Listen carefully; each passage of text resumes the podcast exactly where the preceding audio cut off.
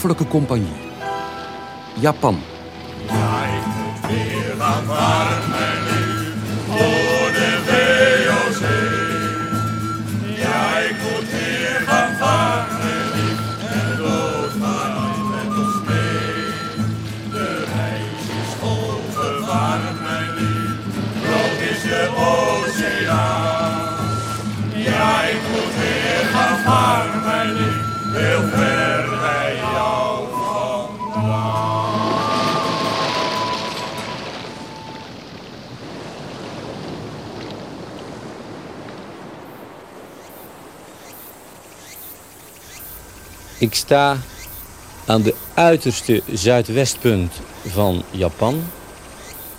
Op een heuvel met uitzicht over een prachtige baai. Dat is de baai van Hirado. Er zijn mensen op een strandje hier. De vloed komt op. Er ligt één jachtje in de baai. Verder is het alleen maar water met bergen eromheen. omheen paar vogels, veel libellen, veel krekels. Kortom, paradijsachtig. Heel paradijsachtig geest. Ja. Hier in de verte, daar waar dat eiland voor de kust ligt... daar ongeveer moet bijna 400 jaar geleden... het was hoeveelste april 1600? 19 april 1600 kwam hier inderdaad een gehavend schip de haven binnen... of de, de baai binnengelopen. De Liefde heette die. En het heet ook nog De Liefde. Ja de liefde. En die kwam uit Holland, dat is duidelijk. En die wilde naar Japan. Ja. Uh, die was daar uh, twee jaar uh, eerder was die daar vertrokken en maakte deel uit van een vloot van vijf schepen die door ondernemende Nederlandse kooplieden was uitgezonden richting Japan. Maar ze waren op een bijzondere manier aan het proberen geweest naar Japan te komen via Kaap Hoorn. Hè? Via Kaap Hoorn. Um, ze, hadden de, of ze baseerden hun reis op allerlei uh, uh, reisverslagen die Nederlandse uh, schippers um, van Portugezen hadden overgenomen. Die waren dus in Portugese dienst geweest en hadden dit opgeschreven. Onder andere Jan Huig van Linschoten, dat is de bekende naam, en Dirk China. Gestolen mag je dus eigenlijk ja, Eigenlijk ja, spionage. Ja. En ze zijn op zoek gegaan naar het verre Japan, want daar moesten gigantische winsten te maken zijn. Goud zou er gevonden worden, wat was het allemaal? Nou? Ja, zoals in die tijd waren de, ik zeg, de communicatie was natuurlijk nog niet net als in deze tijd. En uh, er deden de wildste sprookjes natuurlijk de ronde over goudbergen, zilverbergen. En Japan was toch wel uh, uh, rijk bedeeld met dit alles, volgens de geruchten dan. Ja. ja. Maar van al die schepen is alleen de liefde hier aangekomen. En je zei het al, gehavend. Ja, het was een godsmirakel dat het uh, schip hier inderdaad aangekomen is. Je moet eens voorstellen dat het over heel de uh, stille oceaan uh, gezwalkt is. En dan toevallig nog in, in Japan op de kust gelopen is. Want er was vrij weinig meer over van het schip. Toevallig inderdaad in Japan precies het land wat ze zochten. En wat treffen ze hier dan aan? Hoe worden ze... Ja, laat, laat ik eens eerst zeggen. Wat, deze baai treffen ze aan. En wat voor land? Nou, um, hier heerste dus de, de daimyo van uh, Hirado. En daimyo's waren dus een soort uh, feodale landheren... als je een vergelijking trekt met, uh, met Europa. En die vielen onder het gezag van de shogun... die toen net in die tijd het, een centraal gezag over Japan had gevestigd. Dat was de shogun Ieyasu. Dat was de militaire heerser? Dat was de militaire heerser van Japan, ja. ja. Dus eigenlijk troffen ze hier een, een, centraal geregeerd land aan dan?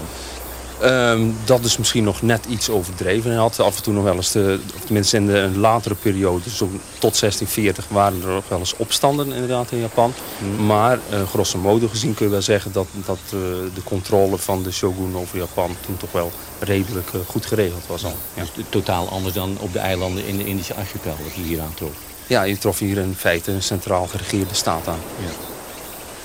Nou zei het zelf al, ze hadden hun gegevens gestolen of gepikt van de Portugezen. Die waren hier al geweest. Die waren hier zelf in Hirado.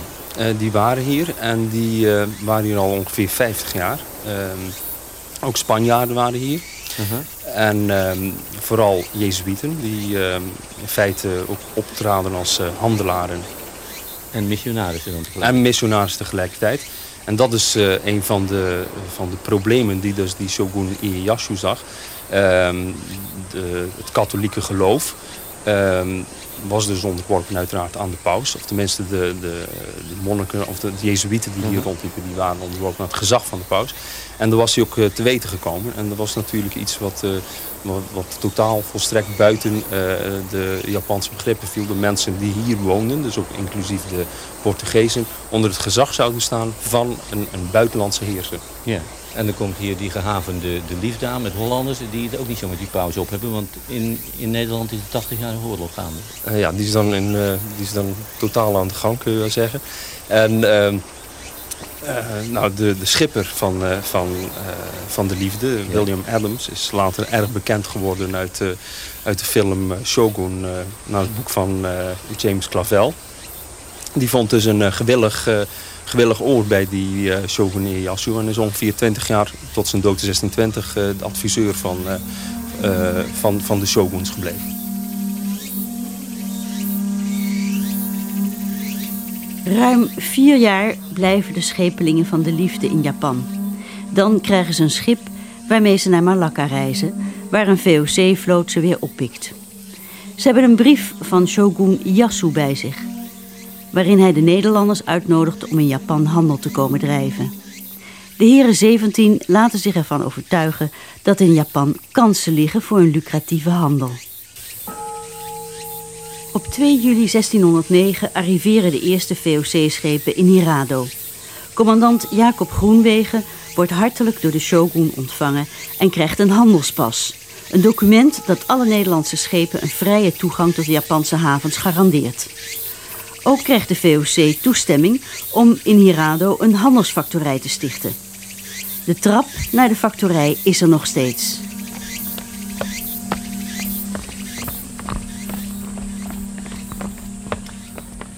Dit is dus wat heet de Hollandse trap.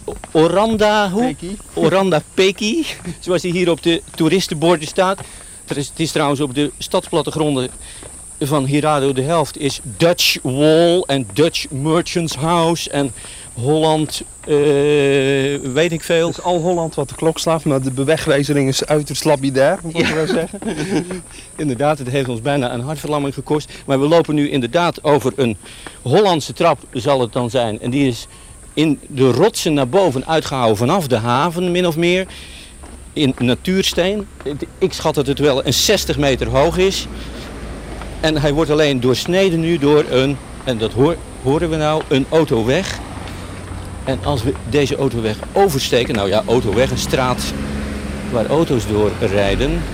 Suzuki, Honda, Daihatsu, oh pas op. Oh, we mogen oversteken. En dan is hier achter deze viswinkel, moet dus de, de trap zijn. Oh, Kijk eens even. Ja, daar is hij. Een meeuw. We, trap, we gaan de trappen af. We dalen neer. Nu tot helemaal aan het water van de baai van... Nou, de haven is dit van Hirado natuurlijk. Ik wou hier met jou praten over de handel van de Hollanders en de Japanners. Want hier begon die handel. Hier over deze trappen moet aardig wat koopwaar heen en weer zijn gegaan. Er is inderdaad enorm veel koopwaar overheen gegaan. Om een, uh, om een idee te geven, bijvoorbeeld uh, Dus op het eind van de jaren 1630 Ja. werd er voor meer dan een miljoen gulden aan Chinese zijde ingevoerd. En als je dat enigszins vertaalt naar, eh, naar de huidige... eh, Een miljoen van toen dus. Een mi- miljoen van toen, eh, dan, kom je denk ik toch wel tussen de 200 en de half miljard. Het ligt eraan wat de, wat de standaard dan is. Maar het is in ieder, in ieder geval een enorme handel. Chinese zijde. Chinese zijde. Dat was wat de Hollanders hierheen brachten. Dat was onder andere wat de Hollanders hier brachten. Eh, ze brachten ook eh, textiel uit Nederland, bijvoorbeeld eh Leidse laken. Ze brachten ook eh, specerijen en daar werd echt een explosieve winst op gemaakt van zo'n rond de 1000 procent. Dus in, eh, in de huidige zakentermen is dat bijna ondenkbaar. Of je moet al wat meer in de loesjehandel gaan waarschijnlijk. Die haalden ze van de Banda-eilanden en zo. Ja, van de die haalden, ze uit, die haalden ze heel uit, de, uit de archipel. En eh, voor de rest ook bijvoorbeeld eh, hertenvellen en eh roggenvellen, dus van vissen. En daar Ja. werden dan allerlei dingen van gemaakt hier in Japan. Ja. Da- dat wilden die Japanners wel hebben. Maar Ja. ik neem aan dat ze wat mee terugnamen. Of werden ze contant betaald? Nou, ze werden, ja, ligt eraan hoe je het bekijkt. Ze werden inderdaad eh, betaald met, eh, met in goud, zilver, eh, koper, maar ook porselein werd er dus eh, naar eh, Europa vervoerd. Jap Japan, er waren inderdaad dus bergen goud, zilver en koper hier. De, ze waren daar, maar ze zijn na, eh, tenminste in ieder geval goud en zilver eh, is na een, al na vrij snelle tijd, zo in de jaren eh, 1650, 1660, is daar een uitvoerverbod op gekomen, omdat eh, eh, die mijnen toch langzaamaan uitgeput raakten. Het ging ook in een enorm tempo, werd natuurlijk eh, uitgevoerd. Ja. Dus koper ging terug. Eh, koper ging terug voor het grootste deel.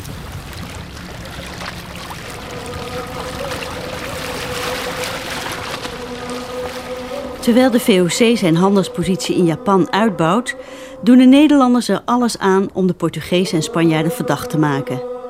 Moeilijk is dat niet, want de Jezuïeten bemoeien zich op een rampzalige manier met de binnenlandse aangelegenheden van Japan. De katholieke bekeerlingen vechten herhaaldelijk mee in opstanden tegen de shogun. In 1623 begint shogun Imitsu een nietsontziende vervolging van de katholieken. De Spanjaarden worden meteen uit Japan verbannen en in 1639 vliegen ook de Portugezen eruit. In datzelfde jaar, 1639, neemt de shogun een opzienbarend besluit. Japan isoleert zich van de rest van de wereld. Japanners die hun land proberen te verlaten, staat de doodstraf te wachten en buitenlanders die Japan betreden, wacht hetzelfde lot. Voor de Nederlanders wordt een uitzondering gemaakt. Zij mogen als enige Europeanen handel blijven drijven. Een bijzonder voorrecht, maar ze moeten er wel veel voor slikken. Vrouwen en kinderen dienen te vertrekken uit Japan en de mannen moeten Hirado verlaten en genoegen nemen met een geïsoleerd bestaan op een kunstmatig eilandje in de haven van Nagasaki, Deshima. Die situatie zal ruim twee eeuwen blijven bestaan. En elke keer als een VOC-schip van Deshima vertrekt, wordt het de schepelingen door de gouverneur van Nagasaki ingepeperd. Onze keizerlijke voorzaten hebben aan u, Nederlanders, toegestaan dat gij eens in het jaar te Nagasaki moogt komen handelen. En gelijk vroeger bevelen wij u dus opnieuw dat gij geen gemeenschap met de Portugezen houden zult. Indien gij enige verstandhouding met hem hield en ons zulks uit vreemde landen mocht ter oren komen, zal u de vaart op Japan worden verboden. Gij zult ook met uw schepen geen Portugezen herwaarts voeren. Indien gij op Japan wilt blijven handel drijven, zult gij telkens bij de aankomst uw schepen ons kennis geven van hetgeen ter uwer oren gekomen mocht zijn van enige onderneming der Portugezen tegen ons land. En ook verwachten wij van u te vernemen of de Portugezen voortgaan met vreemde landen te overheersen en aldaar de christelijke godsdienst te verspreiden. Voorts van al hetgeen aanmerkelijk voorvalt in de landen in welke gij lieden handel drijft, zult gij aan onze gouverneur in Nagasaki kennis geven. In alle landen waar gij met uw schepen komt en waar ook Portugezen zijn, zult gij met hen geen gemeenschap houden. En indien er enige landen zijn op welke beide natieën, de Nederlandse en Portugese, gelijkelijk handel drijven, zo zult gij de namen van die landen door uw opperhoofd doen opgeven aan onze gouverneur in Nagasaki. De ingang van de baai van Nagasaki met voor, links van ons de open zee, dus de Pacific, de Indische Oceaan moet je kunnen zeggen. Hè? En rechts zien we dan de baai liggen in al zijn pracht en praal. Met overal rotsachtige eilandjes er middenin gegooid. En ongeveer schuin rechts voor ons wat dan vroeger heette de Papenberg. En dat uh, komt heel vaak voor in de Decima-dagregisters, toch, hè? de Papenberg? Ja, de Papenberg was uh, de berg waar de schepen bij aankomst hun, hun kruid en hun bijbels moesten afstaan. Die bijbels werden dus in een tonnetje gedaan. En zolang de Nederlanders op Decima vertoefden, werd er onder het gezag van de Nagasakische regering gehouden. Er mocht geen enkele christelijke tekst gezien worden zelfs daar. Het waren steeds maar een paar schepen die hier kwamen per jaar. Hè? Ja, nou in de, in, in de 17e eeuw uh, waren er meer schepen. kon soms oplopen tot een stuk of 8, 9. Maar in de, de loop van de 18e eeuw uh, zie je het uh, teruglopen tot twee schepen. Uit het logboek van kapitein van Assendelft van de Johan. Het was een prachtig gezicht van voor over de boeg.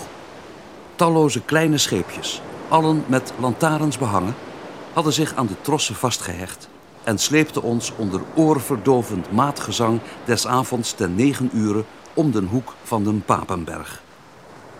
Schoner en stouter gezicht dan mij hier wachtte, herinner ik mij niet ooit gehad te hebben.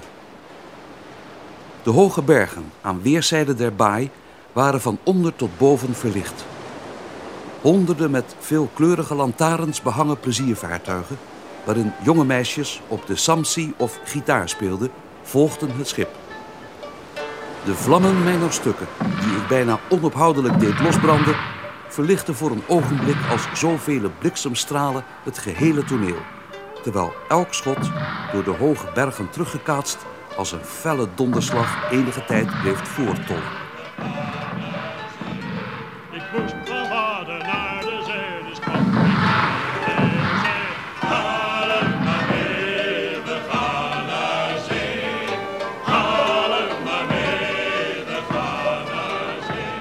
Dat moet een fantastisch, zeker voor die tijd, uh, ja. geweldig uh, spektakel geweest zijn. Nou, en het, het, betekent ook meteen voor de bevolking uh, van Nagasaki, die voor een groot gedeelte afhankelijk was van de buitenlandse handel natuurlijk, dus niet alleen van de Nederlandse, maar ook van de Chinese, betekent het begin van weer een periode van geld verdienen.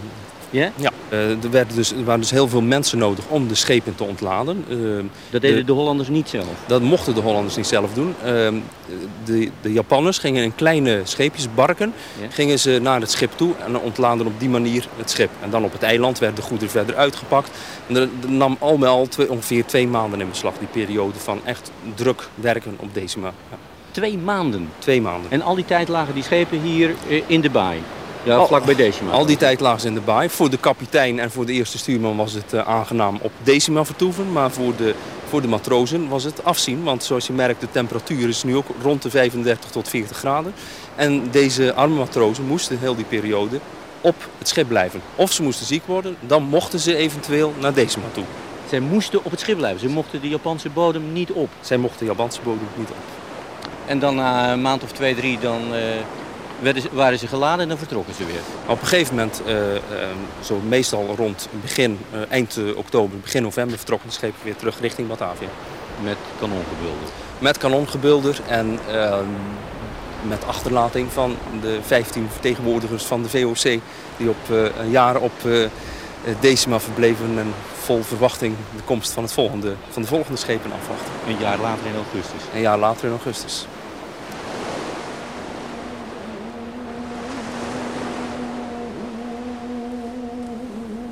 Decima heeft de vorm van een waaier en het is niet groter dan de Dam in Amsterdam. Twee straten, volgebouwd met pakhuizen en kantoren. De bewegingsvrijheid van de Nederlanders is zeer beperkt. Ze mogen alleen bij hoge uitzondering het eiland verlaten. Een gevangenis, zo wordt het soms in de dagregisters genoemd. Staande voor een grote maquette, schaal 1 op 15, die anno 1994 in de stad Nagasaki is neergelegd op de plek waar ooit Deshima lag, moet je dat beamen.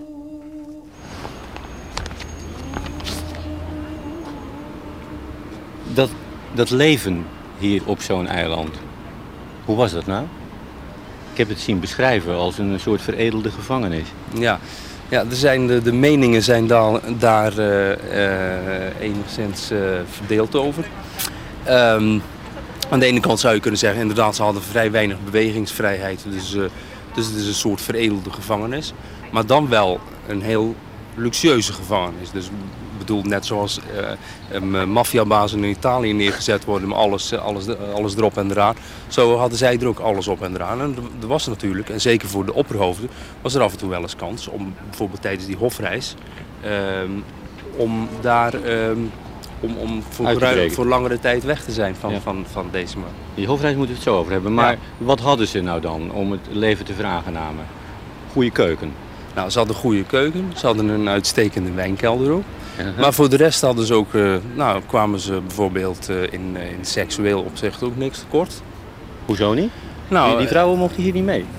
De vrouwen mochten waren dus absoluut mochten geen Nederlandse vrouwen komen. Maar de, de Japanners stelden dan wel Japanse vrouwen ter beschikking. Die, of ze waren gewoon hoertjes die dus op, op het eiland mochten verblijven. Mochten verblijven het goede leven dus eigenlijk. Ze hadden ook nog een biljartkamer, heb ik begrepen? Ze hadden een uh, biljartkamer. Er was een huisje en dat heette Spilt den Tijd. En daar hadden ze inderdaad behoorlijk wat, ze hadden inderdaad behoorlijk wat tijd.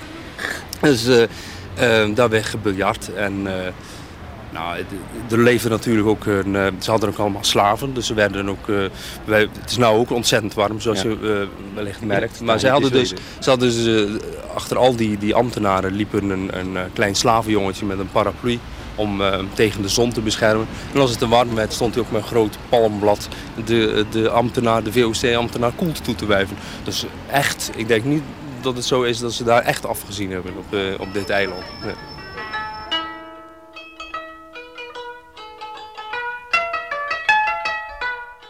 We zitten nu in de opening van de verbouwde, of de opnieuw gebouwde poort van Decima, de nagebouwde, helemaal van hout. Het ruikt ook helemaal net hars van het hout hier. Uit deze poort vertrok één keer per jaar wat heet de hofreis. Vertel eens, wat is de hofreis? Nou, de hofreis in de eerste plaats was het, uh, het, het, geven uh, of het brengen van cadeaus uh, na, of tribuut zoals het genoemd werd, na de, de shogun in Tokio. Het was een reis die ongeveer totaal drie maanden in beslag nam. Eén maand heen, één maand in Tokio en één maand terug. Op die reis uh, gingen een, een, groot aantal mensen mee. Dus naast het opperhoofd was daar ook de uh, chirurgijn, dus de arts van Decima en de notaris van Decima. Um, ze, een heel gevolg van, van van personeel, van uh, Japanse begeleiders, tolken, tolken uiteraard, ongeveer 150 mensen. En ze namen van alles mee, uh, stoelen, uh, tafels. En dus het was echt een hele uitdragerij die daar langs de uh, Japanse wegen trok. En ze hadden dan ook enorm veel bekijks als ze langs de wegen richting Tokio gingen. Ja, die audiëntie zelf, wat stelt dat voor? Hoe ging dat? Nou, ze gingen ze vrij vroeg in de ochtend vertrokken ze naar het uh, grote kasteel uh, in, in uh, Tokio.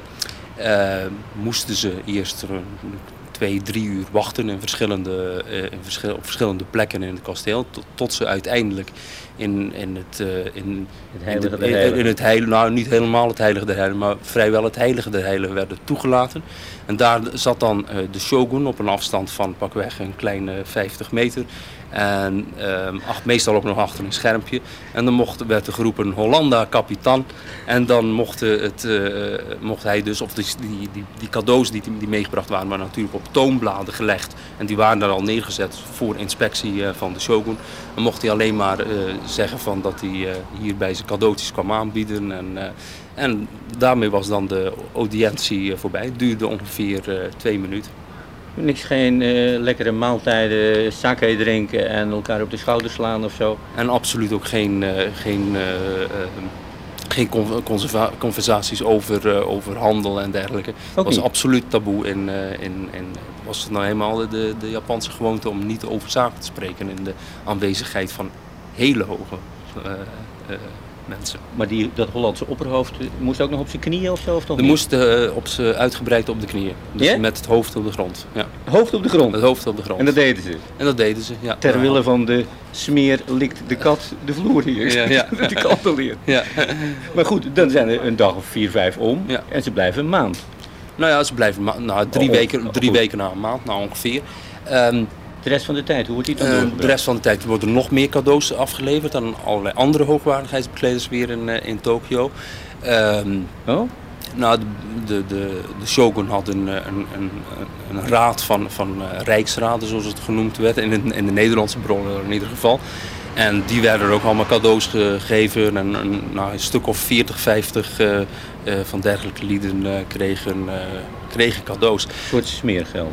Nou, je zou het in ieder geval. Het, het, het vergemakkelijkte de handel, in ieder geval considerabel.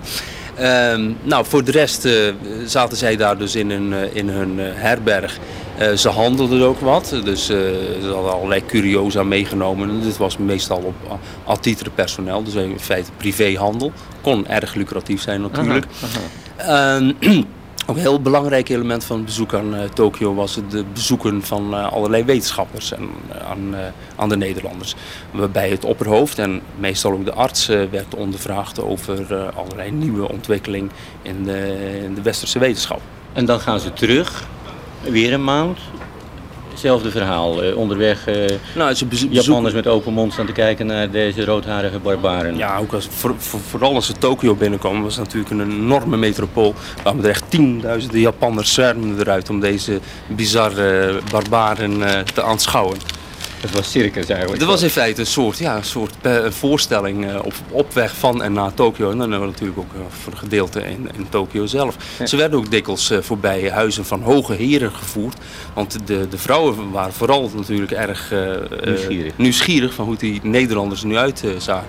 het is zelfs één keer zo geweest dat ze zich van...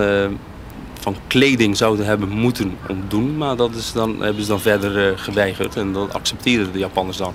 Maar voor de Japanners betekent dat heel weinig aan zich. Maar dat is dan niet gebeurd. Maar het geeft een beetje aan dat ze af en toe toch wel een beetje voor de kloon moesten spelen daar in, eh, Ja. in, in Tokio. Ja.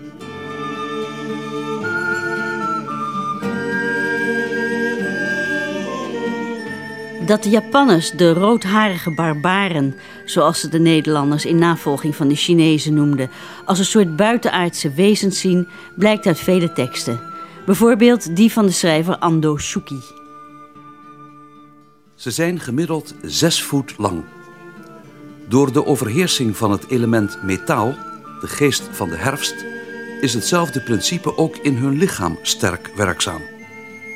Ze hebben een onbuigzaam karakter. En dat vereist dat ze op krachten moeten blijven door middel van vlees, dat ze dan ook bij elke maaltijd eten. De pupillen van hun ogen zijn helder en lichtrood, net als bij apen. Hun ogen zijn diep ingebed in hun ronde gezichten. Hun tanden zijn buitengewoon wit. Ze hebben een grote voorliefde voor tabak en dragen de voor het roken benodigde instrumenten altijd in een tabakzak op de heup bij zich. De natuur heeft ze met een verwonderlijke bedrevenheid op velerlei terreinen gezegend en ze bezitten een aangeboren zelfbeheersing en een gevoel voor rechtvaardigheid. Aangezien ze tekortschieten om hun bloed van de gepaste natuurkundige eigenschappen te voorzien, worden ze niet erg oud. Meestal sterven ze op een leeftijd tussen de 40 en 50 jaar. Als gevolg van hun buitengewone voorkeur voor vlees verspreiden hun lichamen een walgelijke geur die zo scherp is dat het niet mogelijk is de plaatsen waar ze verblijven te betreden. Maar ook al kijken Japanners en Hollanders vaak argwanend naar elkaar als naar wezens van een andere planeet, al snel ontdekken ze dat ze sommige menselijke eigenschappen gemeen hebben. Ik wil nog één ding aan je vragen. We zitten hier nou toch aan de poort van Decima. Echt de poort van Decima. En achter ons die hokjes. Die voeldermannen. Die mannen die controleerden of er niks stiekems naar binnen en buiten werd gebracht. Die stonden hier ook. Waar wij nu zitten hebben ze zich opgehouden. Ja, die stonden dus, nou, die stonden, hier lag dus vroeger een brug. Die stonden op het einde van die brug. Ja. Dus nog aan de stadskant van, eh, van Nagasaki. En daar eh, bevoelden ze dus iedereen die dus binnen en buiten ging. Behalve de officier heb ik begrepen. Nou, maar die kwamen dus van de schepen, want die gingen nooit de stad in. De ehm, kapiteins van schepen en ook opperhoofden, die werden dus niet eh, bevoeld. Om het zo maar eens te zeggen. Dus die konden ook, eh, en ook hun kisten en dergelijke scheeps, sch- grote scheepskisten, grote scheepskisten. Dus die konden in feite konden die heel makkelijk allerlei uh, smokkelwaar mee Decima binnennemen. En het, het, hoefde, het hoefde natuurlijk niet zoveel te zijn, want een kilo ginseng, ik noem maar eens een voorbeeld, daar betaalde je echt kapitale bedragen voor. Daar kon je in Nederland toch al snel een aardig grachtenpand verkopen. Ja. En dat soort dingen gebeurden ook. En als, als ze dan terugkwamen uit het uh, Verre Oosten, en je merkt het zelf, Kees, bij deze temperaturen uh, moet je wel uit een heel goed hout zijn gesneden. Wil je het allemaal overleven, zeker in die tijd, dan konden ze zich uh, dergelijke dingen permitteren. Ja. Maar het is bekend dat er gesmokkeld werd door die Hollandse officieren.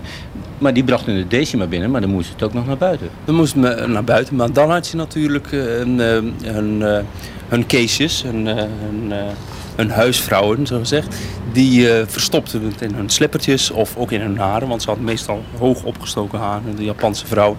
En er waren natuurlijk ook andere manieren, want er waren een paar tolken bij die wel zoveel uh, gezag hadden dat ze zonder, uh, zonder bevoeld te worden decima uit konden lopen.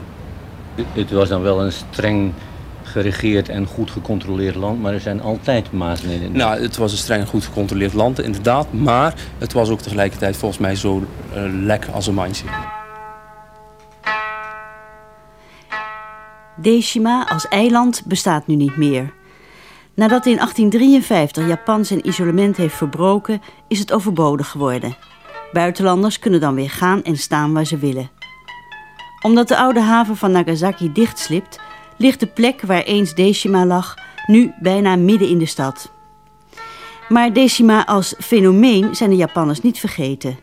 Elk schoolkind weet dat daar twee eeuwen lang het enige venster op de wereld was. Dat historisch besef heeft niet alleen geleid tot de bouw van de grote maquette, maar ook tot het plan om Decima in oude luister te herbouwen.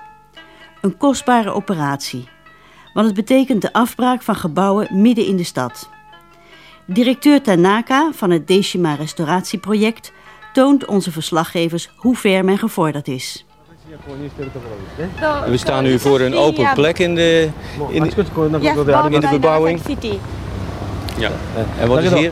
この中を一つ埋蔵調査をしなくちゃいけませんいろいろ建てる前に But still before building any building we have to um, I mean we have to dig the ground and research what kind of uh, things may be uh, buried yeah. right Ja, de, arche de, archeologen moeten nog aan het werk om hier te gaan kijken. Ja, de archeologen uh, volgens hen nog, uh, volgens hen nog jaren werk om hier uh, allerlei, om de grond inderdaad om te spitten en te kijken wat er allemaal in zit. We wandelen verder langs deze straat waar... Dit is dus de oorspronkelijke straat inderdaad van de, de oude straat, kruisstraat. De oude kruisstraat. Ja. ja. Daar zijn nu nog een aantal werkplaatsen aangevestigd hier. Ja.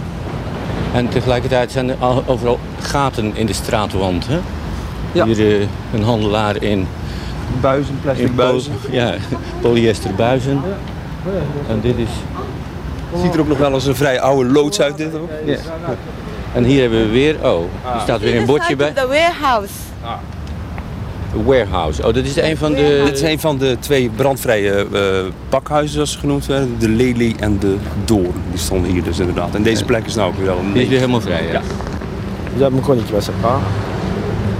We lopen nu een parkje in. We naderen nu overigens een drukke verkeersweg. Dus dat gaat nu ongeveer door Decima. Nou, het schampt het oude Decima, deze verkeersweg. De verkeersader, ja. En hier staat wederom, voor de voor zover we hem nog niet in de gaten hadden, een afbeelding van een maquette van Decima. Oh, kijk, hij wijst precies. だから残念ながらでこ道路でこういう格好で切られてるんですね、こう道路 So で。 the street just cut this place. Juist, dus de, inderdaad, de straat is net door het meest rechtse hoekje こ gegaan. こを復元するためにはあー道路を向こうにこう振らんといかんからこれもロング 프랑이 마루카마세요. Um, because to restore this uh, place, we must um, make the street more this direction. So this is very difficult and belongs to a long-term plan. I can understand. Ja, ja, ja. dus om, om dat uiterste hoekje te restaureren moeten ze compleet, uh, een compleet flatgebouw neergooien van en, de straat, en, en de straat verleggen. Ja, ja. dat wordt een beetje ingewikkeld. 緑が緑がそうですね We have for the main point, we have this uh, sign. Iedereen loopt hier nu te zoeken naar, The eh, original Dejima's uh, Border. yes. naar koperen en gekleurde pinnetjes in het asfalt. Waar ooit hier... Oh, ik passeer een... Een loods en hier...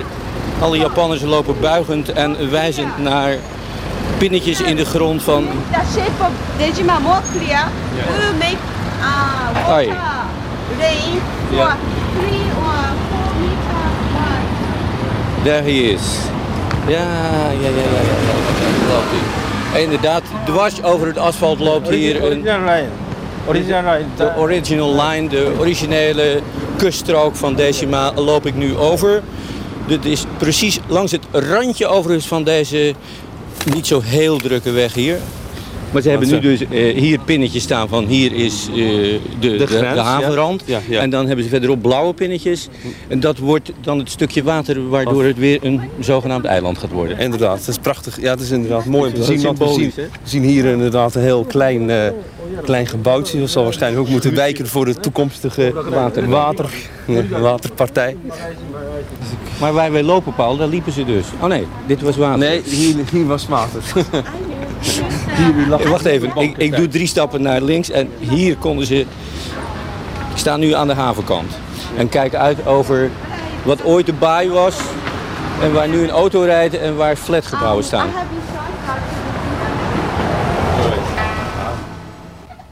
Terwijl het in Nagasaki nog wel even zal duren eer de bezoeker weer in een Hollandse straat kan lopen, is dat 100 kilometer verderop nu al mogelijk.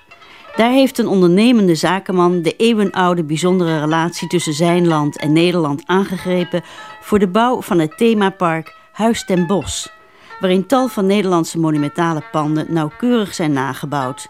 De Utrechtse Domtoren, het stadhuis van Gouda, rijen grachtenpanden, de Haagse Passage. Het staat er allemaal en op ware grootte. En wat ligt er afgemeerd aan de kade? Een replica van het schip waarmee het in 1600 allemaal begon. De liefde. En elke avond is dat schip het middelpunt van een historische musical. Dit is het begin van de musical over de liefde. Hier aanschouwd door enkele duizenden Japanners op een warme zomeravond in het themapark Huis ten Bos. Voor ons ligt een kopie van de liefde. Er staan een aantal in zwarte pijen geklede figuren eh, met hun rug naar ons toe. En daarvoor, Paul, ik kan ze niet goed zien, maar daar lopen duidelijk blanken. Kijk, daar staat de kapitein van de liefde waarschijnlijk. Ja, Meneer, staat daar rechts hoe heet hij ook weer? Adams. Eh, Willem Adams, ja. ja. En daaronder staat iemand met een zwaard te zwaaien.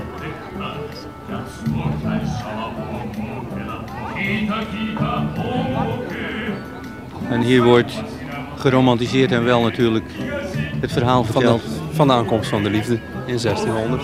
van het begin van het contact tussen Holland, de VOC, eigenlijk nog voor de VOC, Holland en Japan. Waar we ooit begonnen aan dit programma in Hirado, waar de liefde aankwam. En dan zijn we hier in een soort themapark, pretpark, Huis ten Bos. inspiratie voor de Japanners anno 1994 om dit ervan te maken. Ja. De cirkel is rond. De cirkel is rond, ja.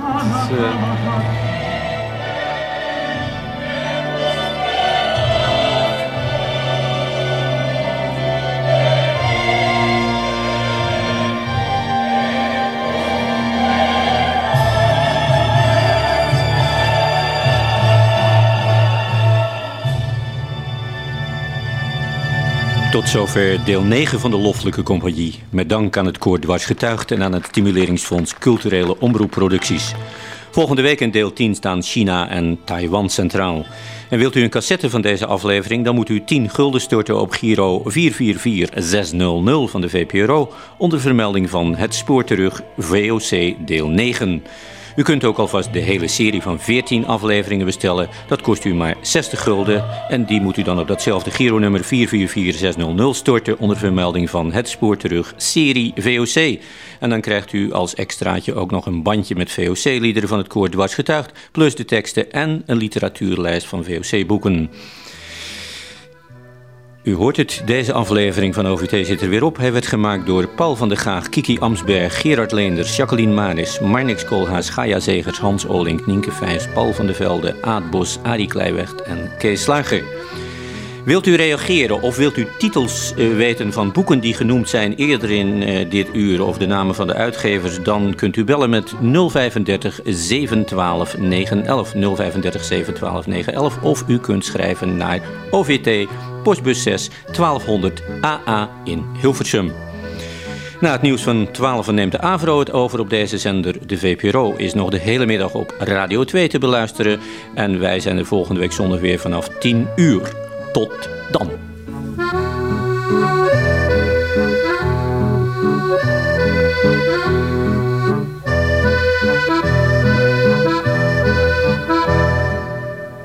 En daarmee, geachte luisteraars, laat ik u over aan de verpozing die de radio u plicht te bieden.